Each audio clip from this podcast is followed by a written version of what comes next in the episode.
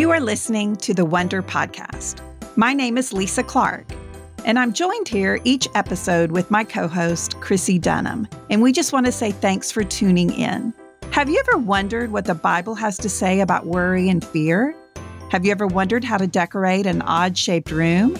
Have you ever wondered how to make a quiche with a sweet potato crust? Well, you're in the right place because we talk about all the things. If we don't know the answers to some of life's biggest, most wonderful questions, the guests we have on certainly will. So thanks for tuning in to this episode of the Wonder Podcast.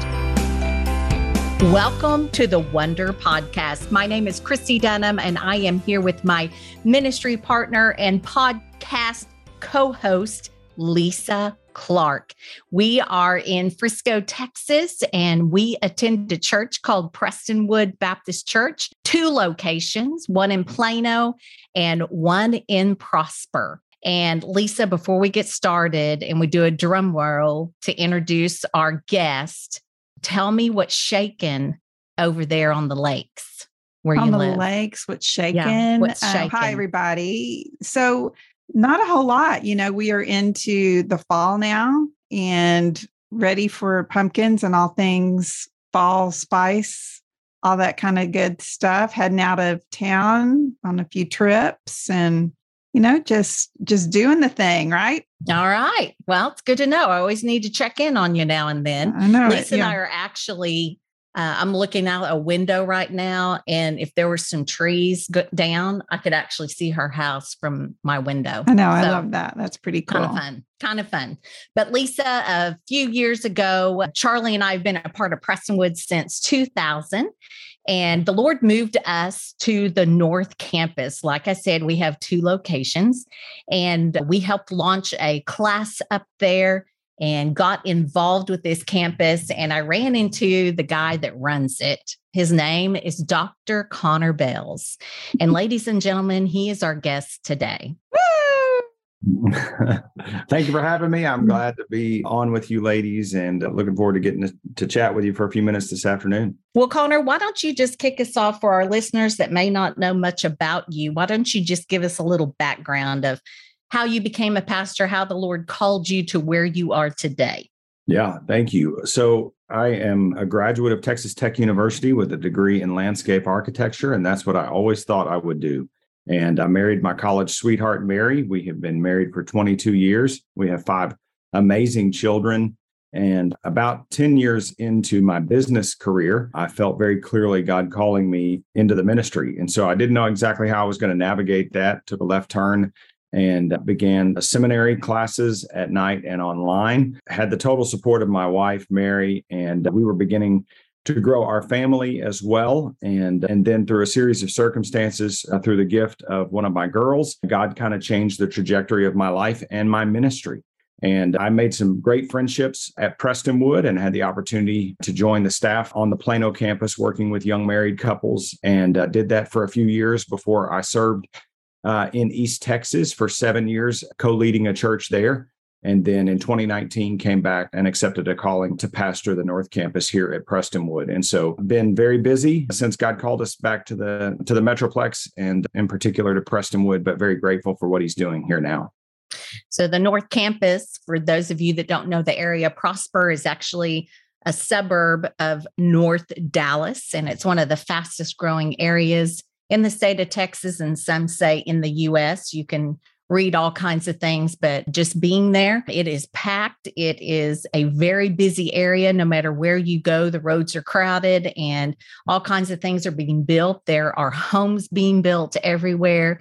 And I'm thankful that Connor is there to lead us and guide us into what the best way is to get the gospel out because the Lord has basically brought Prosper a mission field. So, very excited to be a part of that and excited to hear more from you today. So, you talked about your family. Why don't you tell us about your family and your kids?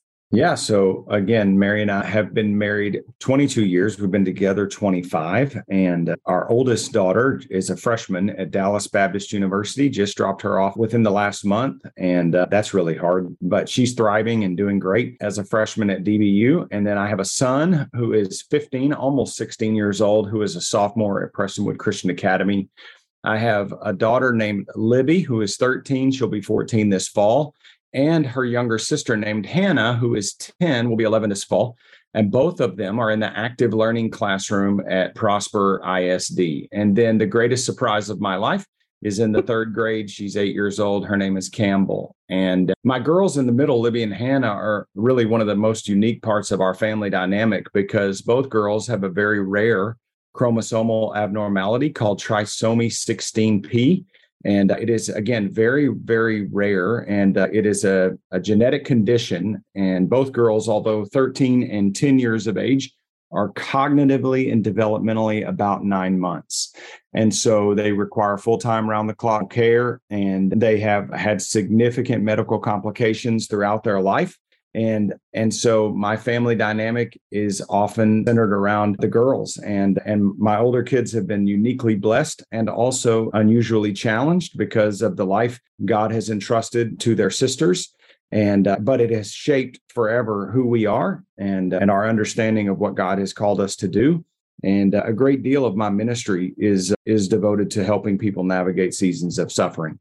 Connor, we had Mary on the podcast several years ago and she walked us through your story and having the girls and the chances of it of the rare chromosomal condition happening in in you know I think in Hannah was like nothing, right? You know, it was almost a zero. Right. right. And and how that came about and all of that. And she just did an excellent job of sharing with us. And so you've written a book to kind of walk people through that realization that these these struggles in life are real and, and they come at us at, di- at, at different places and in different ways and and the book is called counted worthy yeah. and that's kind of been your message through all of this, hasn't it? That God, this is who you've called us to as a family. And we're thankful and we are up for the challenge. Yeah, that's it, Lisa. I will tell you, this is not the ministry that I would have chosen for myself. And it's not what I would have ever imagined God having chosen for me. But it is what he seems to have given for us to steward and the way in which he has chosen to use us. I, I, I, discovered early on after Libby's diagnosis, again, this was 13 years ago, almost 14 years ago now, that my understanding and what I would even articulate today, my theology of suffering was anemic. It was just undeveloped. It was spiritually immature and and and it was just lacking and so i needed to to grow. But what I didn't realize is how to hold intention two great realities. One is the belief as a follower of Jesus Christ that God is always good, hmm. but also to hold in equal tension this reality as a dad who is watching my little girl suffer that life is sometimes really bad. And it seemed to me that some of the teaching that we were receiving and some of the encouragement and coaching and counsel that was shared with us early on demanded that we let go of one of those two things if we were going to hold on to the other. In other mm. words, if we were going to maintain a, steadfast belief that God is always good, then we had to somehow act like this part of our life wasn't really bad, but but it was, and, yeah. and I couldn't I couldn't reconcile. And uh, and w- what changed for me was Libby was about 18 months old, and and Mary and I had already had extensive hospital time with her and surgeries and and lots of disappointment disappointing doctor's appointments. And but we were trying to get our sea legs underneath us with what our new normal was going to be. And i was reading in the bible in john chapter 9 one day and there's a great story of jesus doing earthly ministry with his disciples and they encounter a man who was born with the condition of blindness. And the disciples asked Jesus, Who sinned, this man or his parents, that he was born blind? So it would have been uh, a cultural understanding at the day of Christ, during the, the life of Christ, that uh, a Jewish person might have believed if someone has an ailment, especially they were born with one, that it had to be some type of generational sin. And, and Jesus quickly answered the question. I had asked similar questions, Mary and I, since we had gotten Libby's diagnosis early on, that what what happened? Like Mary's pregnancy was normal, her delivery was normal. We've cared for ourselves as as best we can. There was no signs or indicate like what happened. I'm surrendered to the ministry. We are being generous with our time and with our resources. Like, how could my little girl be facing such difficulty and experiencing such suffering? Yeah. And Jesus, neither this man nor his parents sinned, but that the works of God might de- be displayed in him. And that changed me because Yeah. I kept reading and and later in the story, you know, Jesus makes mud, puts it on the man's eyes, he, he Mhm. washes and his sight is restored. But the declaration of God's workmanship happens prior to the healing ever taking place. And what I learned was God was very good to me in, in that I'm going to work in your daughter's life, regardless of whether the healing comes on this side of eternity or the other. And and so it forever changed the trajectory of my understanding of suffering and and how God chooses to work in the midst of it. And that's how you hold, as a follower of Christ, that's how you hold in tension the goodness of God and the badness of sometimes in our life. Wow. So, when you wrote the book, what was the purpose of writing it? What did you want the reader to get out of it? What was the main idea that you wanted people to walk away with?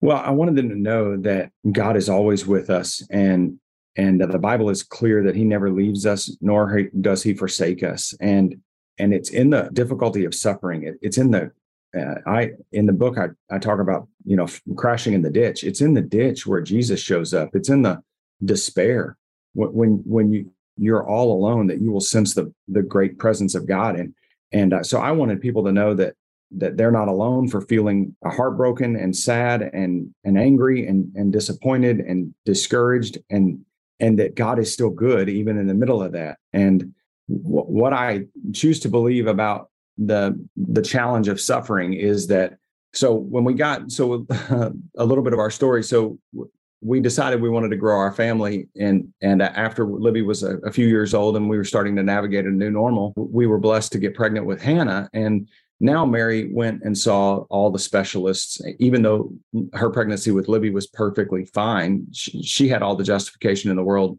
to go get all the extra care. And, and when Hannah was born, there were no external indications right away that that she was going to have the same complications her older sister did. She didn't have a congenital heart defect, and she, she didn't require as long in the NICU. And uh, but Mary and I just never felt quite right, and so we had her genetically tested, and uh, and in December of 2011, our pediatrician called and my mom came over and kept the three kids. And we went, took Hannah with us and went to the pediatrician's office. And he told us that the director of the laboratory had called him personally because they had run the results twice. And despite the mathematical impossibilities, Hannah was a genetic match and uh, uh, an identical match to her older sister and was going to have the exact same chromosomal abnormality. And and so we were crushed and devastated all over again, not because of us, you know, we were, we were grateful to have another incredible kiddo, but but because of her, we knew what her life was going to be and the hardship that she would have to endure. And it took us a long time to regain our composure and we headed back to the car. And I remember putting Hannah in in the carrier and kind of locking her into the base of the car seat and then getting into the car. And before I turned the ignition over, the Holy Spirit spoke as clearly to me as I'm speaking to you and said, I have counted you worthy to mm. do this twice. Mm. And and I turned to Mary and I said, You're not going to believe what God just said to me. And I told her, and she said, I, I feel the same thing. I heard the same thing. Mm. And so I believe that we have been counted worthy. And I think that's my understanding of suffering. I believe that God entrusts it to us because through it, he does something in us that he might not have accomplished otherwise and it's not easy and it's not fun and you don't have to act like it ever is. Uh, but i also don't believe it's ever wasted in in the hands of god. And and that's the only way i understand a verse like romans 8 28 you know right. which gets quoted often in seasons of suffering yeah. as, it, as it should be. But we know that god works all things together for good for those who love him and are called according to his purpose only because he is always good even though this is really bad. And it's it's just that he's not going to waste it. Certainly done an incredible job with your kids and with your family and just watching from a distance and seeing how you do life and how you've walked through this. And Connor, I'm just wondering, I asked Mary, I remember asking Mary this question because I just was like, tell me about your other kids. Are, are they just incredible? You know, have they just learned so much through this journey of their sisters and are they just the most giving and wonderful kids ever?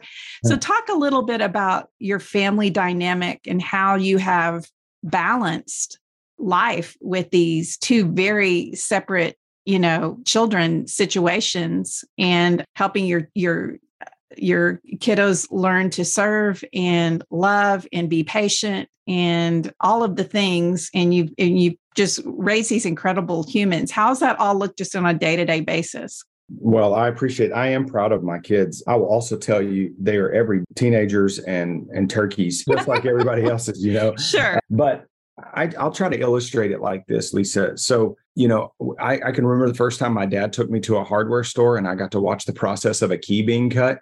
And if you've ever seen it done, you know that they they a raw piece of metal and they lay it down over what is called the master key. And, and then the technician takes a grinding wheel and moves it up against the master key and it sparks and it makes noise and it creates dust as he is cutting that raw piece of metal to look just like the master. And and when you're finished, that key that has been fashioned unlocks something very specific. And and I think that suffering is the same way. I, I think Jesus is the master, and our pain and difficulty and hardship are the the wheel that God grinds against us, and it fashions and and shapes us, even though it's messy and noisy, and at times it feels very painful as the process is taking place. But through it, we look more like Jesus yeah. when we're done, and God uses it to unlock specific things. And so, what I have seen God unlock in my kiddos, my oldest daughter, Catherine, has a passion to serve others, and she's now believes she's called to the nursing profession.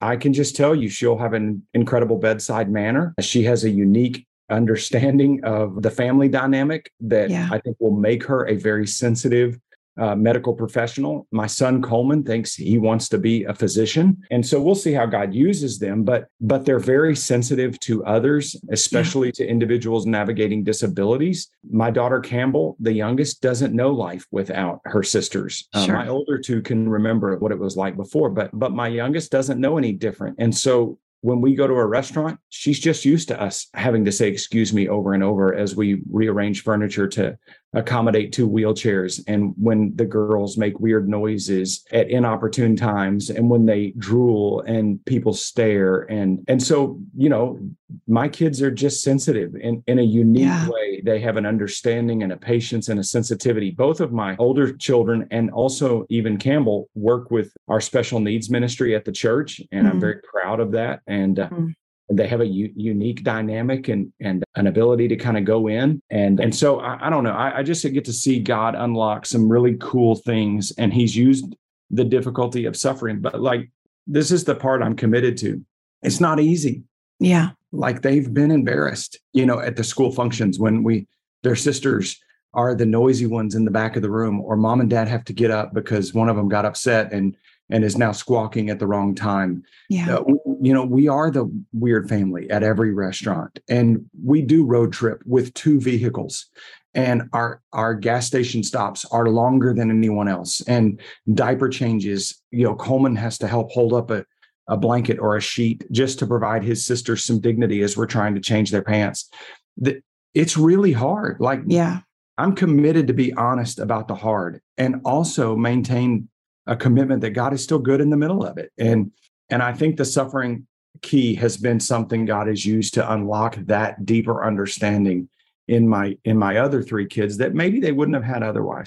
Mm so encouraging and so fabulous to hear how the Lord is using you and the ministry. The special needs ministry at both of our campuses is the best in the area. So if you're listening and you have a special needs child, I would encourage you to uh, check it out because it is unusual. We have the best of the best, we have the best equipment, and we are ready for your child. Mm-hmm. I want to shift gears for just a minute to talk about raising your kids to be ready for this world. As you know, the, there's all kinds of things going in the schools, going on inside the schools that are not a part of our belief system. Uh, there are things going on in the world that we're having to explain to our kids like never before.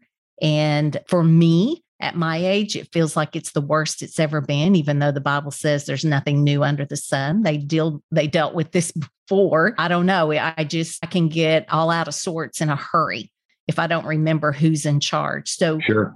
Tell me what what you did to prepare Catherine for college. What you're doing to prepare the other two to live in a world that is spinning out of control. Well, I don't know. I mean, I'm I tell my oldest all the time, you know, we're learning on you. So so like yeah. we're sorry, like we're messing you up and and, uh, and we're figuring it out. I, I think that one of the things I try to encourage parents with often is the most important thing you can tell your children is that mom and dad need Jesus too. And uh, that's the reason that Jesus came. And so because we all mess up. And mom and dad mess up sometimes as parents sometimes as husband and wives and sometimes as bosses or as employees. And and that's the reason that jesus came is because we all mess up and we're all in need of forgiveness.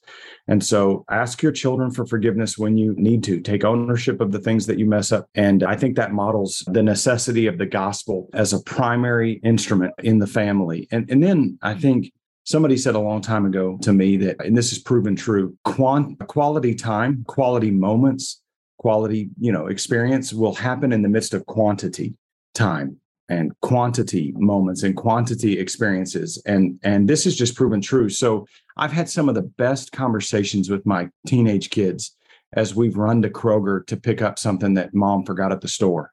And i didn't schedule that I just invited him. Do you want to hop in? We forgot to get mom forgot to get milk. Or do you want to hop in? Mom's asked us to pick up the cleaning. Or do you want to roll? I, I am going to go pick up Chick Fil A. And and in those just it, it may be 13 minutes between Kroger and the house, but it's just been amazing how God has given us some quality moments in the midst of that. Just hopping in the car, that quantity time that we take for granted. And so you know I, we're all tired and we're all busy and every parent and family has to navigate their own seasons and schedule but i would just encourage you like I, when i go to the hospitals to visit people i always invite one of my kids to pile in.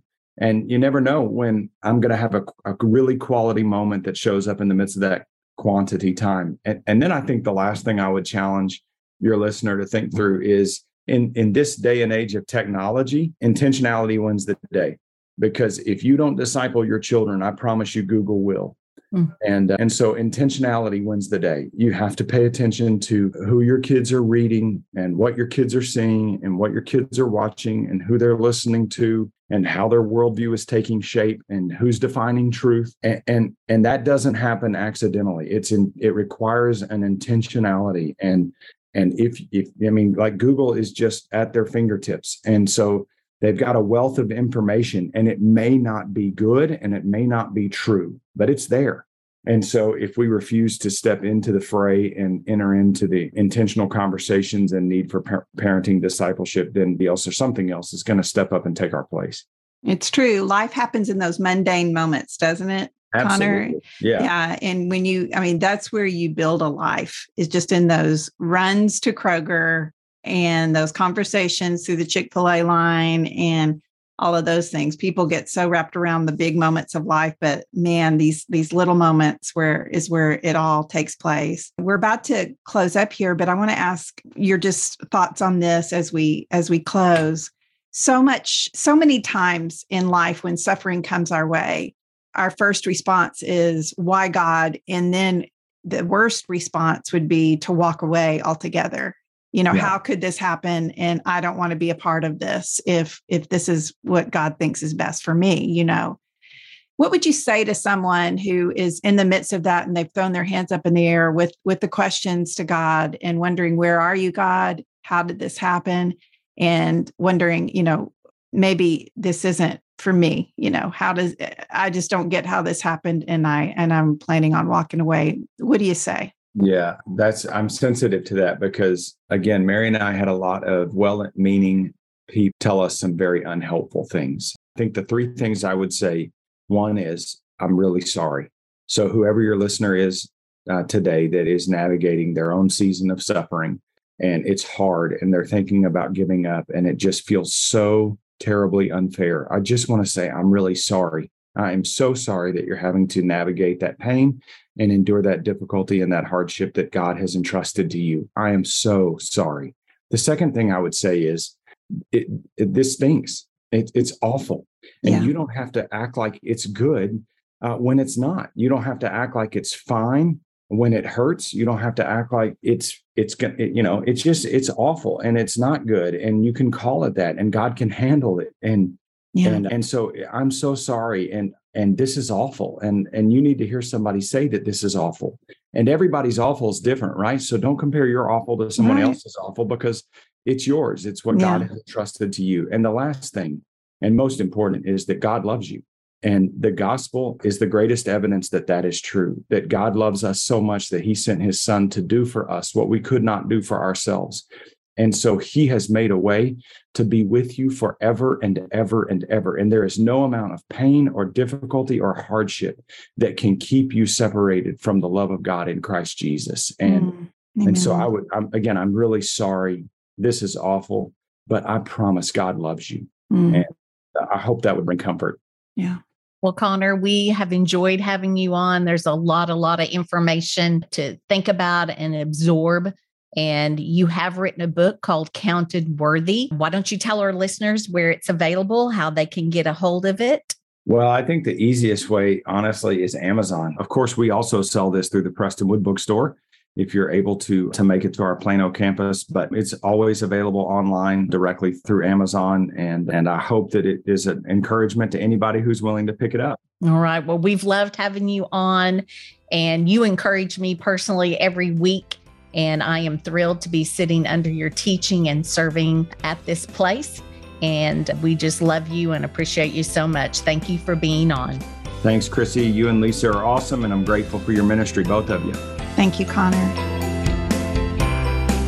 Thank you all so much for listening to this episode of the Wonder Podcast. We are thrilled that you've spent this time with us. Just want to say thank you. We also want to make sure you're aware that we have another podcast called Raising Sinners. It's on the Christian Parenting Network. And we would love for you to join us there too. If you've got kiddos or know someone who does, check us out at Raising Sinners, the podcast for parents. And lastly, Chrissy and I also want to just thank those of you who have been so generous to support our podcast ministry. If you're interested in doing that, we would love for you to go to chrissydunham.org and click on the party table. You can make any size donation, and all of those proceeds go to help us with our podcast ministry. So if you've done that before, we thank you, thank you, thank you. And if you'd like to check it out, please do. So God bless you, and thanks again for listening to this episode of the Wonder Podcast.